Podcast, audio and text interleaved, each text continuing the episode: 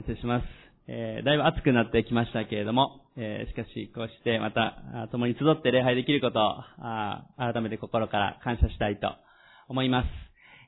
この夏はですね、だいぶこのコロナ禍が終わったわけではなくてまだ広がっている部分ありますけれども、コロナの影響もありつつですが、だいぶコロナ禍前の形に社会も戻ってきつつあるなということも思います。教会もサマーフェスティバルを8月に企画していたり、また様々な催しもこれから予定している部分もあります。ぜひ期待して良い伝道の機会、また私たちが共に集ってですね、恵みを受ける良い機会となることを期待していきたい、そのように思います。私自身も9月に岐阜の国際会議場の方で7年に一度の日本伝道会議の大会が催されますけれども、今回私もメッセンジャーを依頼されて、特に最終日のメッセージを依頼されていますけれども、日本中から1000人を超える先生方がなかなか国際会議場に集まられて、またオンラインでも多くの方々が集われる大会ですけども、主にあって期待していきたい、そのように思います。日本の教会の様々な状況というのが、その大会に向けても毎年その7年に1回、毎回ですね、7年に1回その大会に向けても様々な統計が取られていきます。日本の社会全体の高齢化であったりとか、様々な状況の中で、日本の教会も厳しい状況のところも実際あったりもします。でもこれは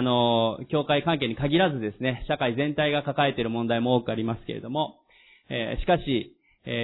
今回本当に大きな素晴らしい機会というかですね、チャンスでもあると思います。このコロナ禍というのは、よくね、グレートリセットと言われたりして、いろんなことが一旦ストップしましたけれども、この再開するにあたって何が必要で、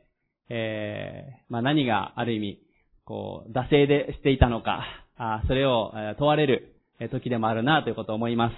本当にするべきこと、本当に大切なことに私たちはしっかりと目を留めていきたい、そのように思います。今までやっていることを変更して行うっていうのは結構力がいるんですけども、あえて新しくゼロから始める方が気持ちもですね、新たにやりやすい、そういう場合もあります。ですから、一つの私たちにとってもチャンスでもあるなということを思います。コロナ禍が、ある意味一つの節目を迎えていくにあたって、私たちも新たなことにチャレンジをしたり、また、思い切って、コロナ禍前まで難しかったことに、もう一度向き合うことができる、そういう機会が与えられている、そのように信じます。今日は、エレミヤ書の33章の、3節の箇所から答えられる祈りというテーマでメッセージを語らさせていただきます。エレミヤ書33章の3節。この箇所から答えられる祈りというテーマでメッセージをさせていただきます。エレミヤ書の33章の3節をお読みしたいと思います。私を呼べ、そうすれば私はあなたに答え、あなたが知らない理解を超えた大いなることをあなたに告げよ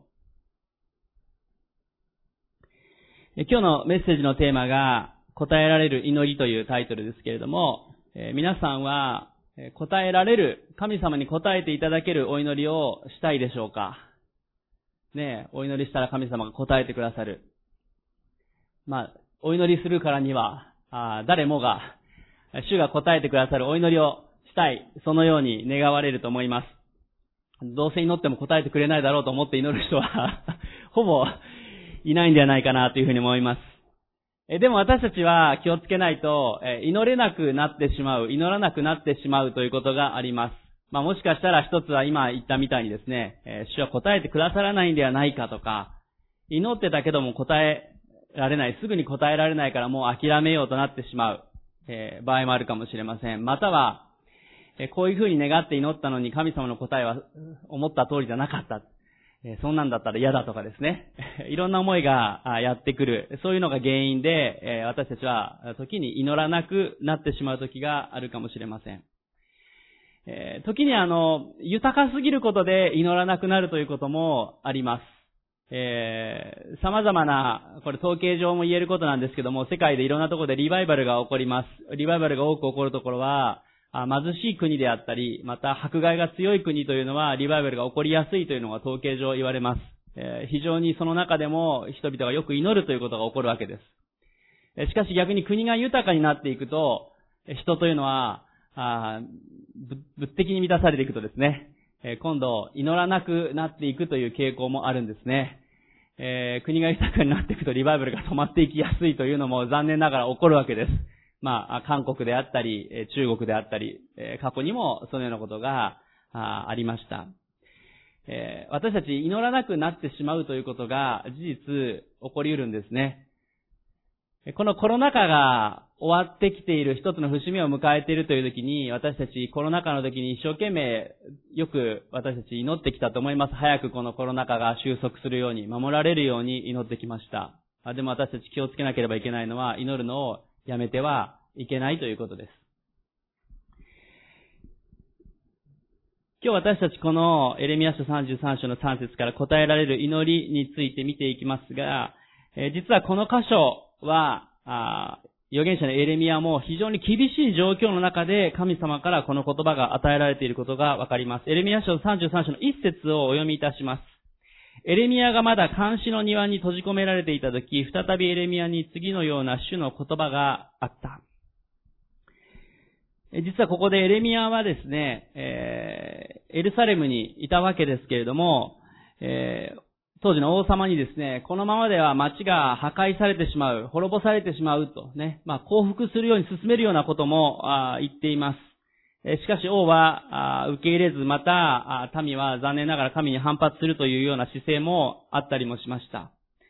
エレミヤはするべきことがありましたので、予言をした後で、王が従わなかった後で、町を出てするべきことをしようとしたんですけれども、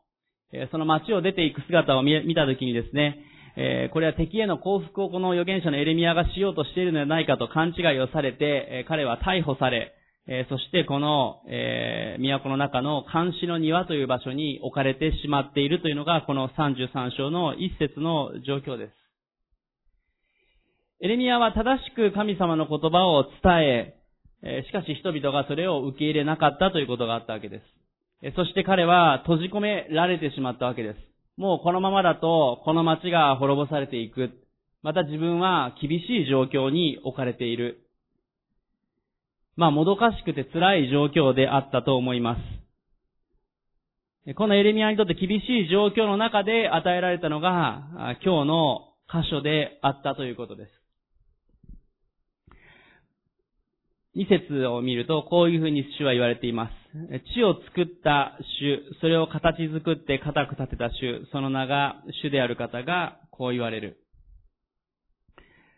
主はそのように落胆をしていたであろう、また苦しい状況に置かれていたエレミヤに対して励ましの言葉を与えてくださっているわけです。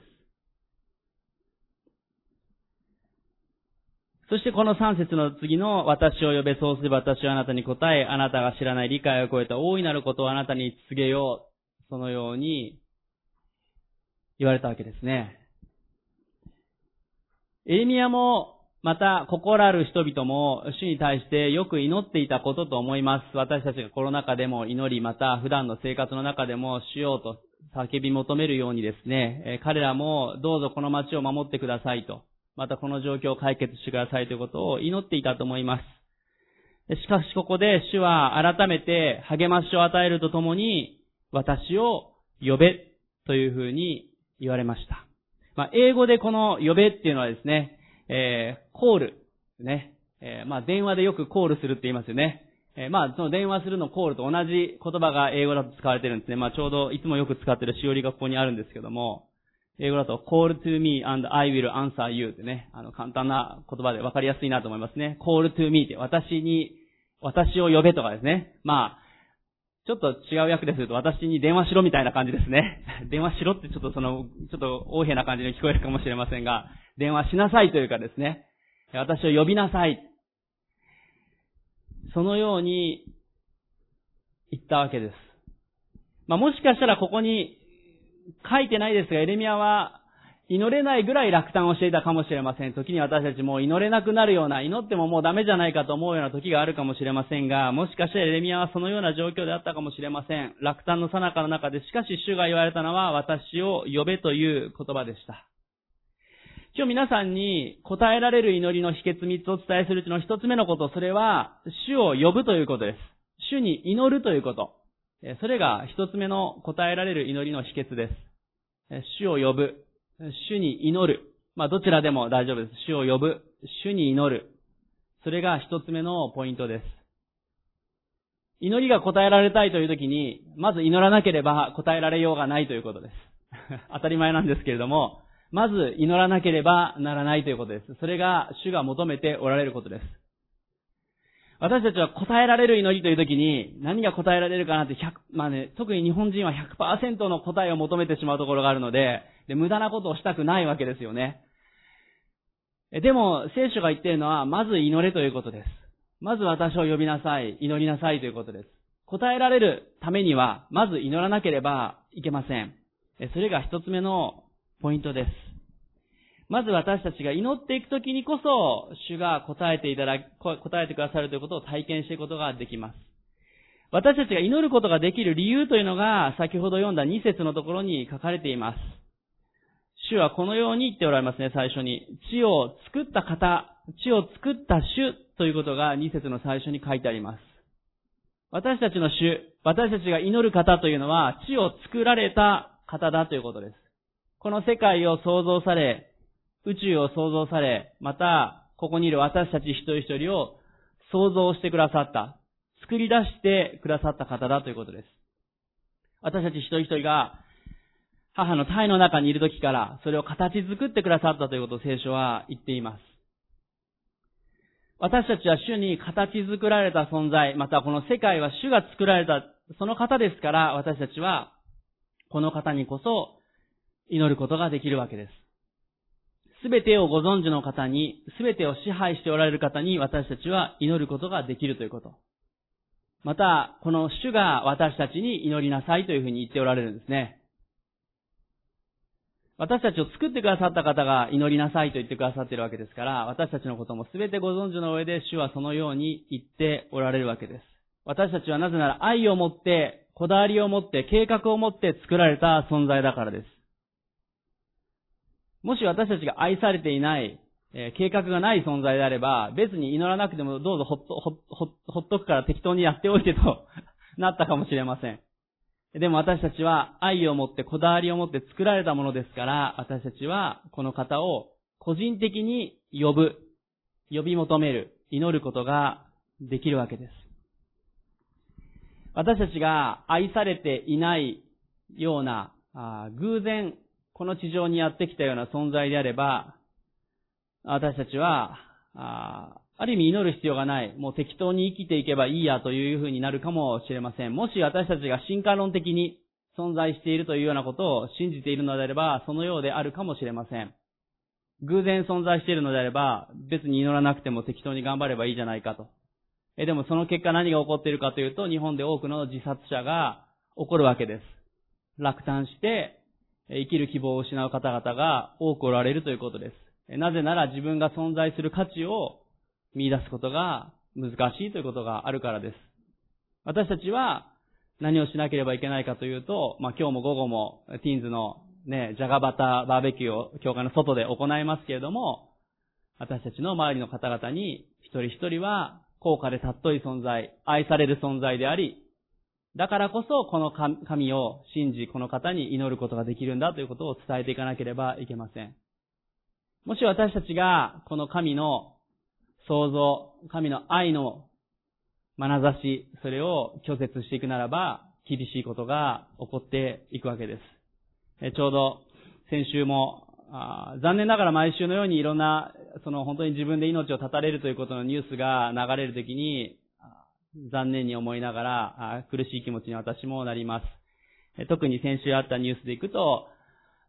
性的なことですね、性のことで、性の転換というかですね、そういうことをしようとした方で、芸能人の方で、命を絶たれた方がありましたけれども、もともと神様が作った性ではないものを自分で選んで、ホルモン治療をしていたところ、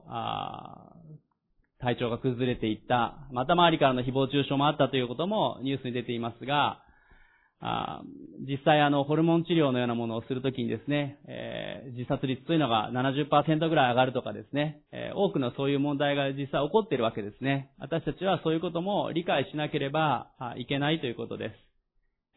確かに人というのは、神様は自由意志を与えてくださっています。神を信じるのか、信じないのか。私たちが一つ一つ選び取るということは、確かに自由意志として主は私たちに与えてくださっていることでもありま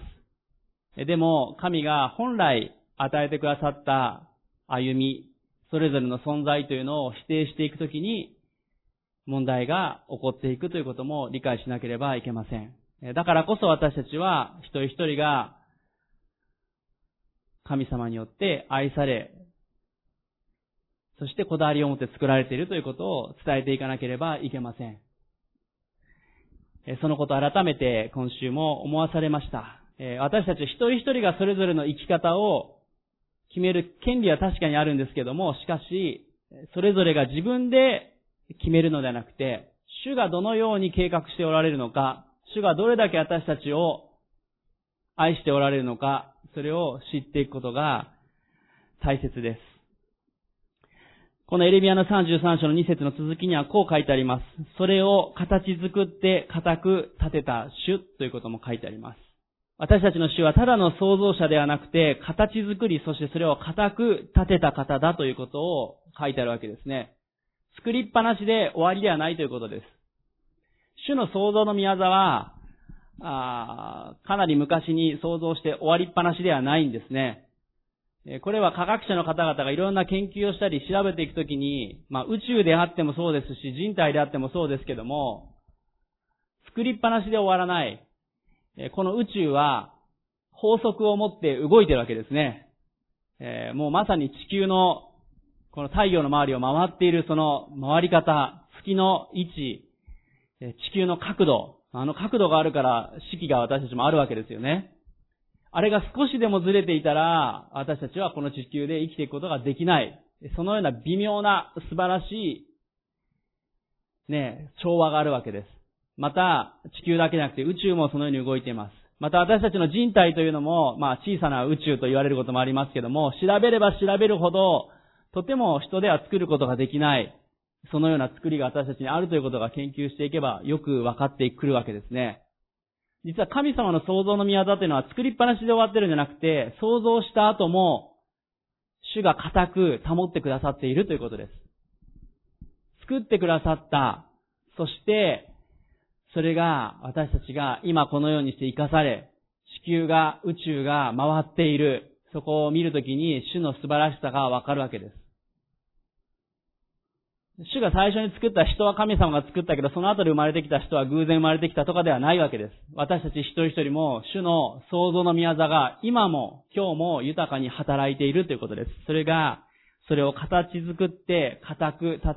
ててくださった主というところから私たちはわかることができます。私たちは全てが主の御手の中にあるということを忘れてはいけません。そしてこの全てのものが主の御手の中にありますから、今日も私たちは祈ることができるわけですね。このように主は2節で地を作った主、それを形作って固く立てた主、その名が主である方が言われると。この理由があるからこそ、3節の最初の私を呼べというふうに主は言っておられるんですね。私たちを作ってくださり、この地球を作り、私たちを支配しておられる全てが御手の中にある。その方に対して私たちは祈ることができるわけです。もし全てが主の御手にないんであれば、祈ってもわかりませんって言われるかもしれません。でもこの主は全てをわかっておられますから、私たちは祈ることができるわけですね。どうでしょう、皆さんは祈り続けておられるでしょうか。一回祈ったけど聞かれなかったからやめてしまったではなくて、私たちは祈り続けていかなければいけません。もし私たちが諦めてしまう、諦めたら試合終了だってね、なんかアニメでも言ったりする言葉が有名であったりしますけれども、諦めたら、祈らなくなったら、そこである意味終わってしまいます。主は私たちの必要をよくご存知です。しかし、それでもなお主は私たちに愛のある方ですから、祈ることを求めておられるわけですね。祈ることなしに答えられることはありません。ヘンリー・ナーメンというですね、クリスチャンの作家の方がこのように言っています。私たちが祈らなくなるとは、今この時に私たちに語りかけておられる愛の声に耳を傾けないということです。すると私たちの生活は次第に過去と未来によって振り回されるだけのものとなってしまいます。毎日たとえ数分でも今ここにおられる、今ここに、この場に本当にとどまることができるのであれば、私たちは決して一人ぼっちではなく、共にいてくださるお方が、私たちに唯一のことを、すなわち愛を与えることを願っておられる事実に目が開かれることでしょう。そのようにこのヘンリー・ナーウェンは言っています。私たちが祈らなくなると、どうなるかというと、過去や現在や未来に振り回されていくということです。今の状況、過去に起こったこと、これから起こることへの不満に振り回されていきます。もし私たちが主に祈らなくなると、どうしようと、今の状況、ね、なんかどうする家康とか今ありますけども、ね、どうするとね、言ってる主人公を見ると安心するみたいな時代があるかもしれないなということも思ったりします。一昔前だとですね、もうバーンとすごいリーダーシップのあるような人がああいう主人公になる方が望まれたわけですよ。力強い、経済成長期の日本みたいな感じのですね、でも今はどうすると言ってる主人公の方が受ける時代なのかもしれませんけれども、でもですね、私たちが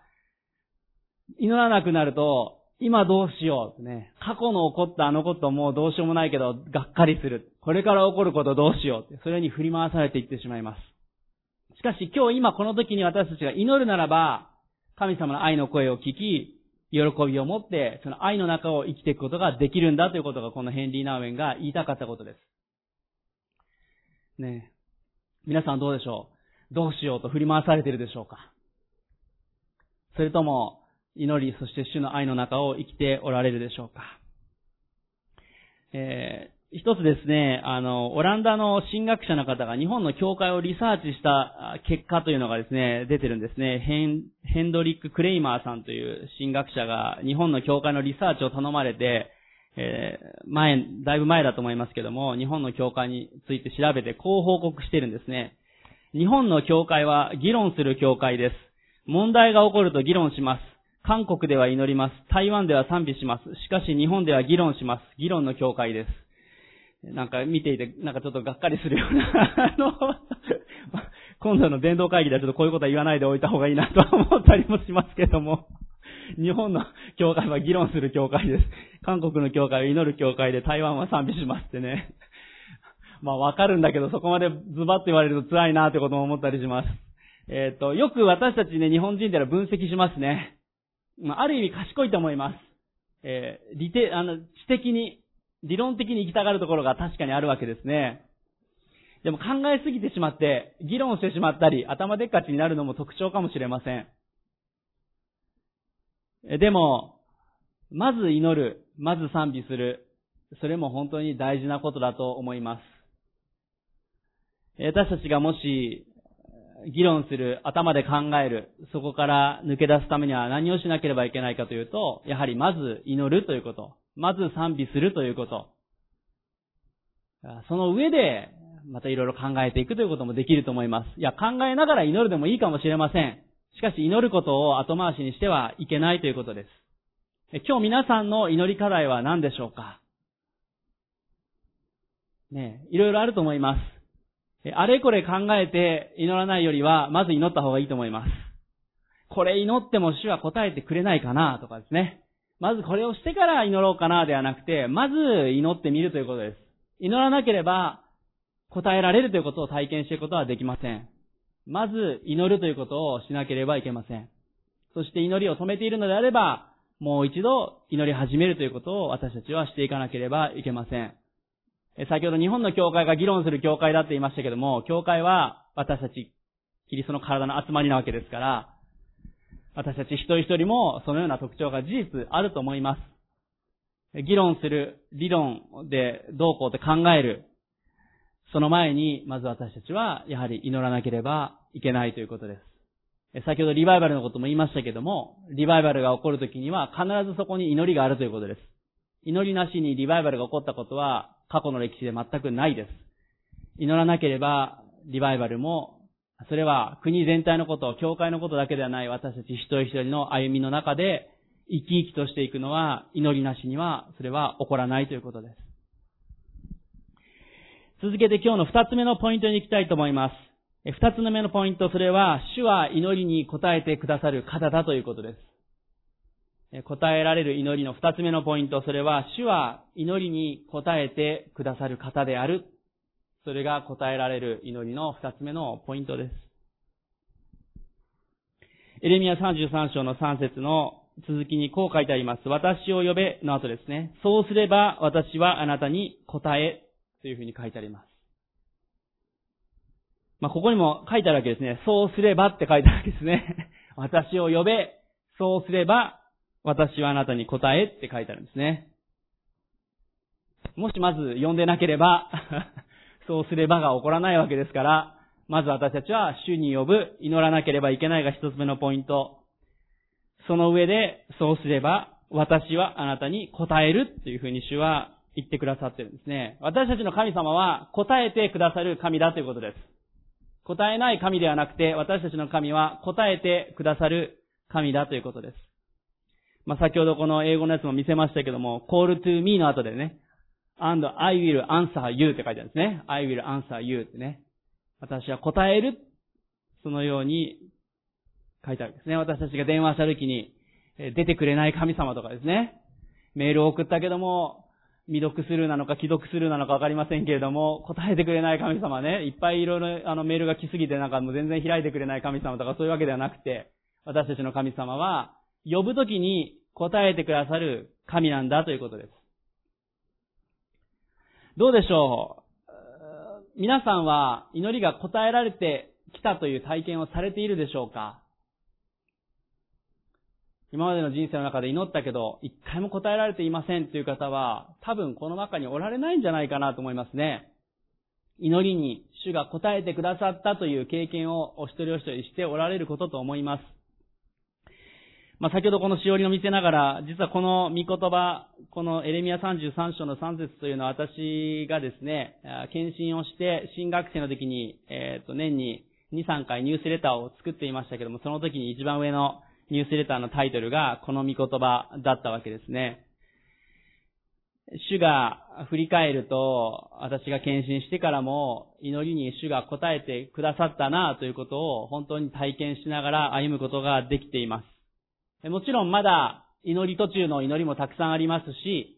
主の答えを待っている祈りも多くあるのも事実です。しかし振り返ると私の人生の中で多くの祈りが主が答えてくださったなということを思います。皆さんもどうでしょう。一週間振り返り、一年を振り返り、コロナ禍の間も振り返り、さらにそれより前を振り返るときに皆さんの祈りが聞かれていっていることと思います。もちろんまだ祈り途中であったり答えられていない祈りもあるかもしれませんが、しかし答えられてきた祈りというのも多くあるのではないでしょうか。私たちはそのことにも目を留めていく必要があります。日本の神学者の香川豊彦さんはですね、このように言っています。聖書は祈りの歴史であり、祈りが答えられた記録だっていうふうに言ってるんですね。いい言葉だと思います。聖書は祈りの歴史であり、祈りが答えられた記録だっていうんですね。確かに聖書の中の登場人物たちも祈り、そしてそれが答えられ、それが聖書に記されています。私たち一人一人が先ほど祈りが答えられた経験がありますかと言いましたけども、聖書を見ていくときに、聖書の登場人物たちの祈りが、もうすぐに聞かれるケースと、イエス様が奇跡するときもですね、もうすぐに聞かれるケースと、長く待ったケースもあるわけですけども、しかし、聖書が言っているのは、祈りは、答えられる。そのことを見ることができます。ぜひ皆さんの祈りが答えられた経験を書き残されたり、何か残されることをお勧めします。それが証となるわけですね。このように祈った。それを主がこのように答えてくださった。その証を忘れてはいけません。私たちは本当に簡単に忘れていきやすいものだなということを思います。先ほど言いましたが、祈らなくなると過去や現在や未来に振り回されるわけですね。せっかく祈りが答えられたっていう感謝のことがあるのに、祈らなくなっていくときに問題の方ばかりに目を向いてしまうことがあります。祈りというのは、主よどうぞこれを答えてくださいという祈りだけではありません。感謝の祈りもしなければいけません。私たちは、主よどうぞ答えてくださいと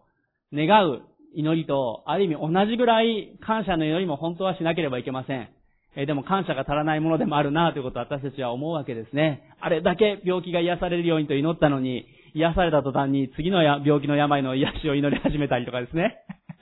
あの人が救われるようにって長年祈って救われたらですね、次にあの人が救われるようにって祈る。いいことなんですけども、やっぱり感謝の祈りをしないといけないと思いますね。感謝の祈りを忘れてしまうと、やはりさっき言った通り、現在や過去や未来に振り回されていくということが起こってくる。すぐに次の不安がやってきます。しかし私たちは祈り続ける。そのことをやはりしていかなければいけません。何かここに挟んでいただいて、マタイの7章の7節8節を開いていただきたいと思います。マタイ7章の7節8節。イエス様ご自身が言っておられる言葉を見たいと思います。マタイ7章の7節8節。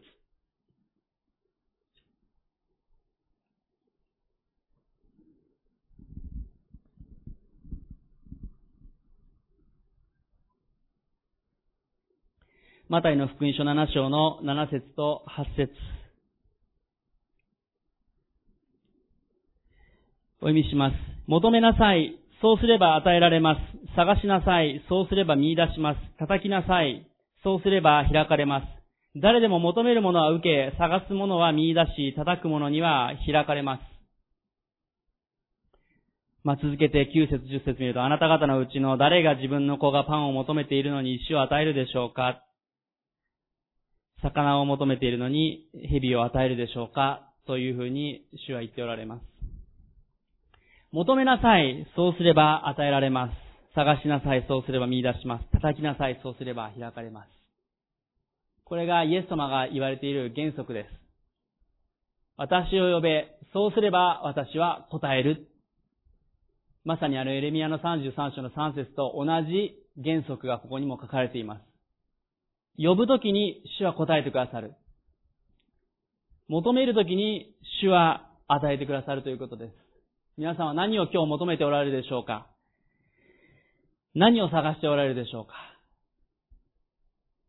叩き求めているでしょうか？この御言葉の求めなさいというのは、直訳すると求め続けなさいと訳すことができる言葉です。探しなさいは探し続けなさいと訳すことができます。叩きなさいは叩き続けなさいと訳すことができるわけです。一回求めたら終わり、一回叩いたら終わりではなくて、叩き続けなければいけないということです。求め続けなければいけないということです。そのことを主はこの御言葉の箇所で言ってるわけですね。確かに皆さん、私たち一人一人は主に祈るでしょう、求めるでしょう、叩くようにするでしょう。探すでしょう。しかし、中途半端で終わってはいけないということです。一回で終わってはいけない。続けていくということが大切です。私たちが祈り続けていくときに、確かに主は答えてくださる。そのように思います。先ほども聖書の登場人物たちのことを話しましたけども、どうですか？アブラハム、祈りが答えられるのにどれだけ時間がかかったことでしょう。子供が与えられるのに、かなり待ちました。モーセはどうでしょう。イスラエルの民のためにというふうに立ち上がったけれども、殺してしまい、エジプトのものを殺してしまい、荒野に逃げていき、40年。ダビデはどうでしょう。王の油注ぎを受けたけども、サウル王に付け狙われて、長年洞窟であったり、荒野をさまよって逃げていきました。先ほどの開いたエレミヤ書のエレミヤはどうでしょう。祈り、正しく予言をしていたはずなのに、捕らえられてしまっていた。国が滅ぼされていくというところを直面していかなければいけなかった。聖書を見ていくときに、聖書の登場人物たち、祈りの歴史だと先ほど言いましたけども、すぐに答えられたわけではないということです。祈り続けた者たちの歴史であるということです。イエス様の人たちもどうでしょうか。イエス様が天に帰られた後で、祈り続けていた時に聖霊が下っていったということです。そして使わされていた場所で福音を述べ伝えていたけれども、迫害に遭い、殉教に遭いながら、その中で祈り続けていった時に福音が広がっていきました。聖書を見ていくとわかるのは、祈り続ける者に主は答えてくださる、そのように、そのことがわかります。私たちが祈るときに、ある、牧師はこういうふうに言っていました。私たちが祈るときに主の答えというのは、はいなのか、いいえなのか、待てなのかの3つのどれかだっていうふうに言っていました。私もそれに同意することができます。主の答えはイエスなのか、ノーなのか、待てなのか。具体的に私たちが例えば病を癒してくださいって言った時にはいと主がすぐに答えてくださる場合、いいえっていう場合はなかなか、少ないかもしれませんが、それもあり得るでしょう。また、待てという待つことを促されることも事実あるわけですね。私たち気をつけなければこの待つということが私たちは苦手です。日本人は特に待つというのが苦手だと思います。だいたい電車も時間通りに来ますし、すぐに答えられないとイライラするわけですね。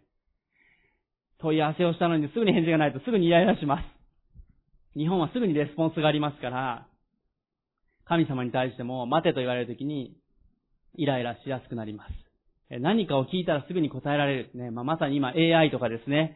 ネットですぐに調べるとかできるわけですよね。もうそこに答えがあることがもう求められている時代でもあります。しかし聖書が言っているのは私たちは時に待たなければいけないということです。なぜ待たなければいけないか。その待っている時に私たちの信仰が取り扱われ成長することがあるということです。またそのことを通しても主の栄光が豊かに表されることがわかるわけですね。先ほどのアブラハムやモーセ、ダビデ、使徒たち、エレミヤもそうです。待った者たちの歩みというものは素晴らしい歩みでもあったということですね。私たちが祈るときに、主は確かに答えてくださいます。しかしその答えというのは、私たちが願い求めていたものだけではないかもしれません。はいという場合もあれば、時にいいえという場合があるかもしれません。私はこれが欲しいですと言ってもですね、それが主が答えてくださる最善でない場合もあるわけですね。例えば私が、主よどうぞ私を首相にしてくださいと祈ったとしてもですね、多分私は首相になれないでしょう。なれないでしょう。あんま言うと否定的かもしれません。でもですね、どうですか日本中のクリスチャンがみんな私を首相にしてくださいで祈ってもですね、多分一人なれるかなれないかだと思いますよ。やっぱり主の答え、はいの場合、いいえの場合、待ての場合あると思いますね。いや、首相になることよりも、もっと素晴らしい道が私たちに用意されている場合があるかもしれませんし、私たちが時にこういう就職をしたい、こういう結婚をしたい、様々なことを祈ったとしても、それが神様の目から見て、はいの場合と、いいえの場合と、待ての場合があるということを私たち理解しなければいけません。しかしそれもまた主の答えなんだということです。私たちはいいえであったり、待てと言われたときに、主は答えてくれてないっていうふうにならないようにしなければいけません。それはある意味子供のようであるかもしれません。パパこれ欲しいと言われてですね、それをすぐに与えるのかどうかってね。うちの子がこの前春に、パソコンを、こういうこと言うとですね、後で注意されるかもしれませんが、中学校の時からパソコンを組み立てたいって言ってたんですけど、受験が終わったらねというふうに言っていたわけなんですね。2年ぐらい誕生日とかクリスマスとかいろんなのの、その分もですね、溜め込んで、そして合格のお祝いとかも含めて、受験が終わってから、部品を買ってあげて、ゼロから部品を組み立ててパソコンを作り上げていましたけども、中学校のですね、時とか、1年生の時とかに部品買ってあげて、はい、組み立てていいよって言うかって言ったらですね、やっぱり、受験が終わってからとかですね、余裕が出てからとか、そのように親は見ててわかるわけですね。そうした方がいいよってことがわかるわけです。それは、本当に、待てであったり、いいえっていう時が事実ありますよね。親を体験された方はわかると思います。3歳、5歳の子がナイフくれって言ってもですね、あげるかって言ったらあげないと思いますね。大学生以上でなんかどっかこう山とかにこう行くんだけどって言ったら、そういうサバイバルナイフとか買ってあげるかもしれませんが、5歳やね、小学生の子にサバイバルナイフ買ってあげる子は多分いないと思います。ね。やっぱりその時その時の状況に主は答えてくださる方ですから、はいなのか、いいえなのか、待てということも主の答えなんだということを理解しなければいけません。その上で、先ほどのエレミヤ33章の3節に戻りますが、私を呼べ、そうすれば私はあなたに答えっていうことです。この答えの中には、はいだけではなく、いいえや待てということも含まれているんだということも理解する必要があります。エレミヤ33章の3節に戻って、今日の3つ目のポイントを最後お伝えしたいと思います。3つ目のポイント、それは、主の答えは理解を超えた大いなることであるということです。主の答えは私たちの理解を超えた大いなることであるということが今日の3つ目のポイントです。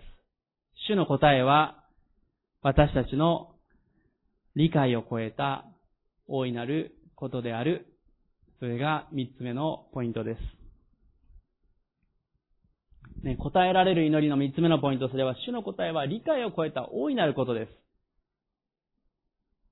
私を呼べ、そうすれば私はあなたに答えると主は言われますが、しかしその答えについて主はこのように言ってるんですね。あなたが知らない理解を超えた大いなることをあなたに告げよ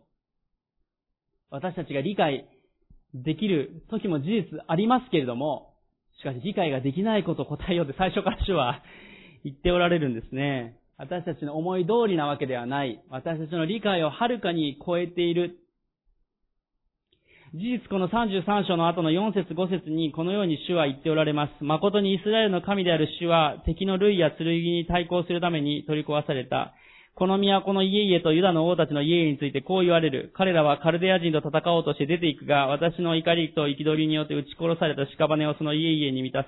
それは彼らのすべての悪のゆえに私がこの都から顔を隠したからだ。この国が滅ぼされないようにと祈っていた心ある方々もあったわけですよね。しかし残念ながら、その彼らの罪のゆえに滅ぼされるということも予言されているわけです。これは、時に理解を超えた、もしかしたら先ほど言ったノーであったり、待てというようなことであったかもしれません。しかしそれもまた主の答えであったわけです。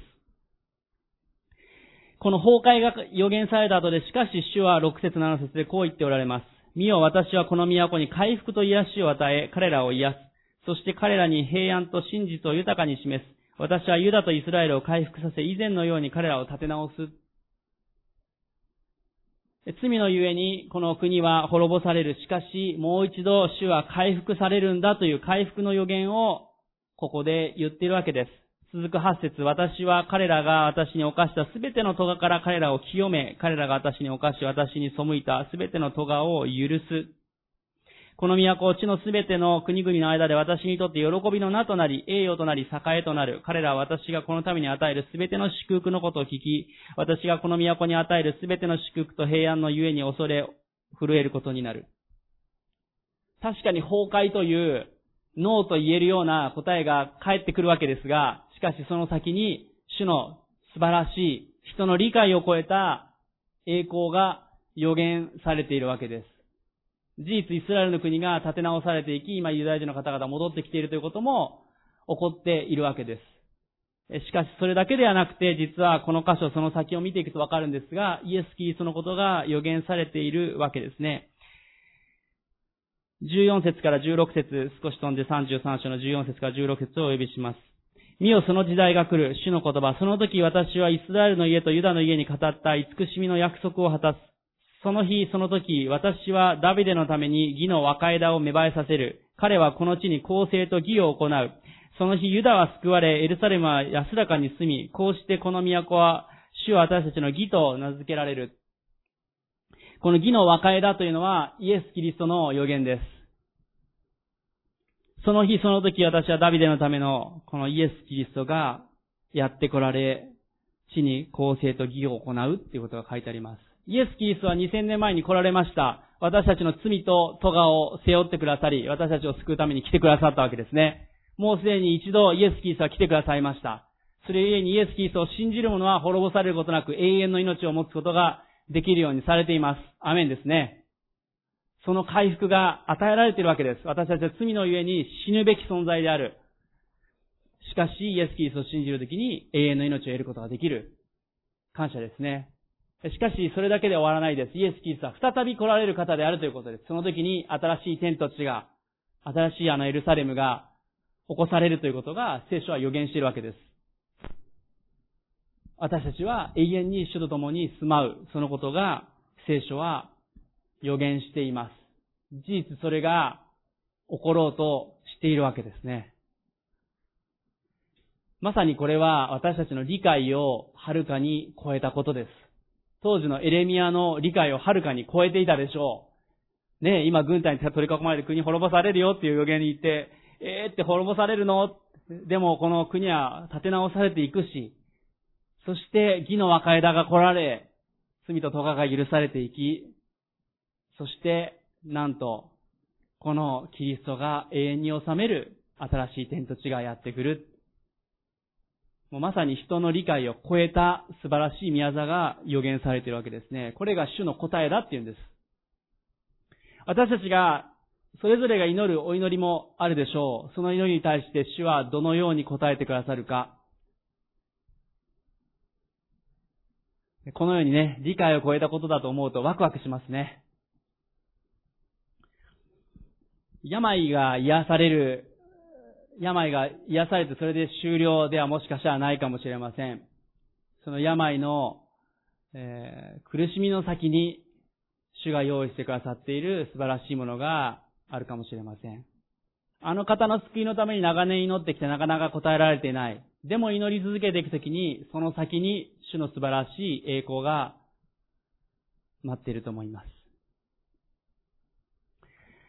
日本のリバイバルのために多く祈られてきましたけれども、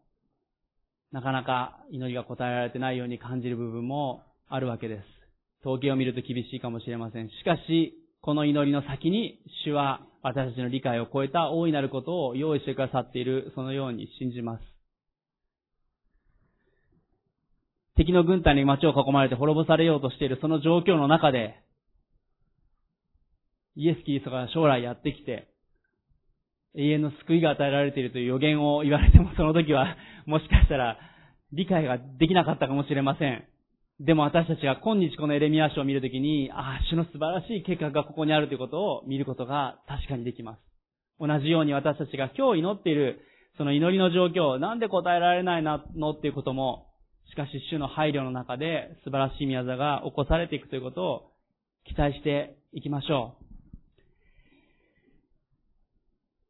もう一度何か挟んでいただいてですね、ローマ書の8章の28節最後に開いていきたいと思います。ローマ書の8章の28節。ローマ書の8章の28節。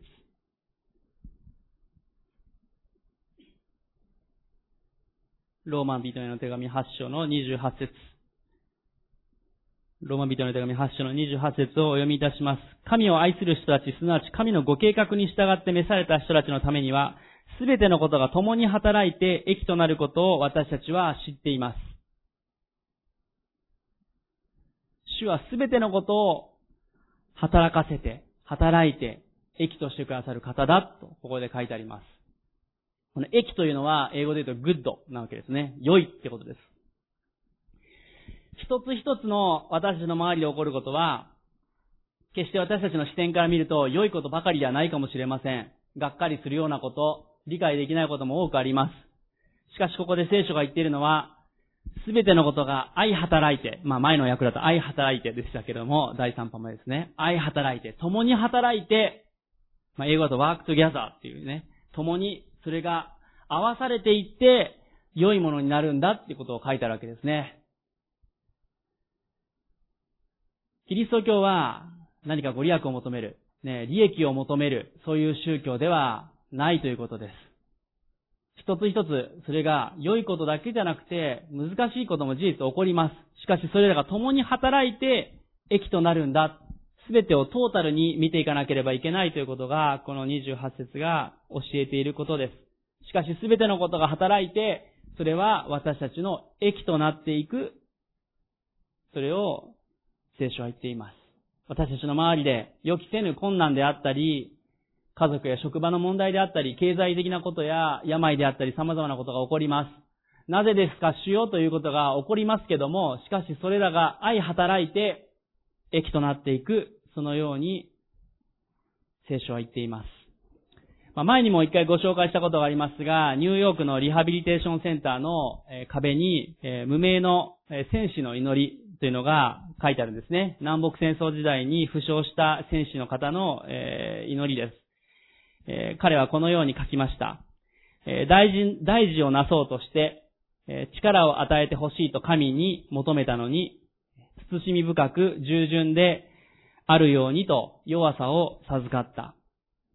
より偉大なことができるように健康を求めたのに、しかしより良きことができるようにと病弱を与えられた。幸せになろうとして富を求めたのに、懸命であるようにと貧困を授かった。世の人々の称賛を得ようとして権力を求めたのに、しかし神の前にひざまずくようにと弱さを授かった。人生を享楽しようとあらゆるものを求めたのに、しかしあらゆることを喜べるようにと命を授かった。求めたものは一つとして与えられなかったが、願いはすべて聞き届けられた。神の意に沿わぬものであるにもかかわらず、心の中の言い表されない祈りはすべて叶えられた。私はあらゆる人の中で最も豊かに祝福されたのだ。これが無名の選手の方のこの病院の壁に書かれた祈りの言葉です。彼はいろんなことを願いました。力が与えられたい。健康が与えられたい。富が与えられたい。力が与えられたい。あらゆるものが欲しい。しかしその祈りは目に見える形では与えられなかったけれども、しかしそれゆえに慎み深さや、また賢明であることであったり、神の前にひざまずくことであったり、喜びが与えられたんだということを彼は言っています。面白いですね。求めたものは一つとして与えられなかったが、願いはすべて聞き届けられたって。またねえ、心の中の言い表されない祈りはすべて叶えられたとまで彼は言っています。私たちが先ほど言った通り、祈ること、まず祈りましょうということを言いました。しかしその祈りの答えは、私たちの理解を超えた、はるかに素晴らしいものが返ってくるということを理解しなければいけません。パウロも自分の病が取り去られるように、おそらく目の病気、もしかしたら緑内障であったんではないかとか様々な説がありますが、人の病の癒しのために祈る人ですよ。しかしなかなか癒されないという経験をしていくときに、3度祈ったけども、主は取り去られなかった。しかしその中で彼は謙遜さを学んでいったということを言ってるわけですね。私たちも祈る中で、それがどういう答えになるかということは、今はわからない時もあるかもしれません。しかし祈り続けていくということ、そしてその祈りの答えが私たちの理解を超えたものである、大いなるものであるということを覚えていく必要があります。そしてそれらが相働いて益となっていくんだということです。今日皆さんの祈り課題はどのようなものがあるでしょうか？病の癒しでしょうか？経済的な問題でしょうか？家族の救いでしょうか？今抱えている人間関係の問題でしょうか？将来への不安でしょうか？確かに私たちが願い通りの答えが与えられるものもあれば、しかしそれをはるかに超えた主の素晴らしい答えが待っているものもあります。そしてそれらが相働いて私たちにとって最善なりと主が言われるものが用意されている、そのことを信じていきたいと思います。まず祈りましょう。そして主が答えてくださいます。そしてその答えは私たちの理解を超えた大いなるものであるということを理解していきましょう。そしてそれらが全てが相働いて益とされていく。そのことを今日覚えていきたいと思います。具体的に祈ることも大事です。ぜひ具体的に祈りましょう。決して病が全部癒されませんと言ってるわけじゃないですよ。癒される病も多くあります。祈りましょう。しかし、主の御手に委ねるということも大事です。そのことを通して、私たちは主の前にへり下ることができるからです。ね、今日これからしばらくまず祈りたいと思います。それぞれありのままに主の前に祈っていきましょう。もし諦めかけていた祈りがあったり、新しくこれは祈っても難しいかなというものがあるでしょうか。でもまず祈りましょう。まず祈りなさいと主は言っておられますから、私を呼べと、今主の前に首を垂れて祈っていきたい、そのように思います。今しばらく自由に祈りましょう。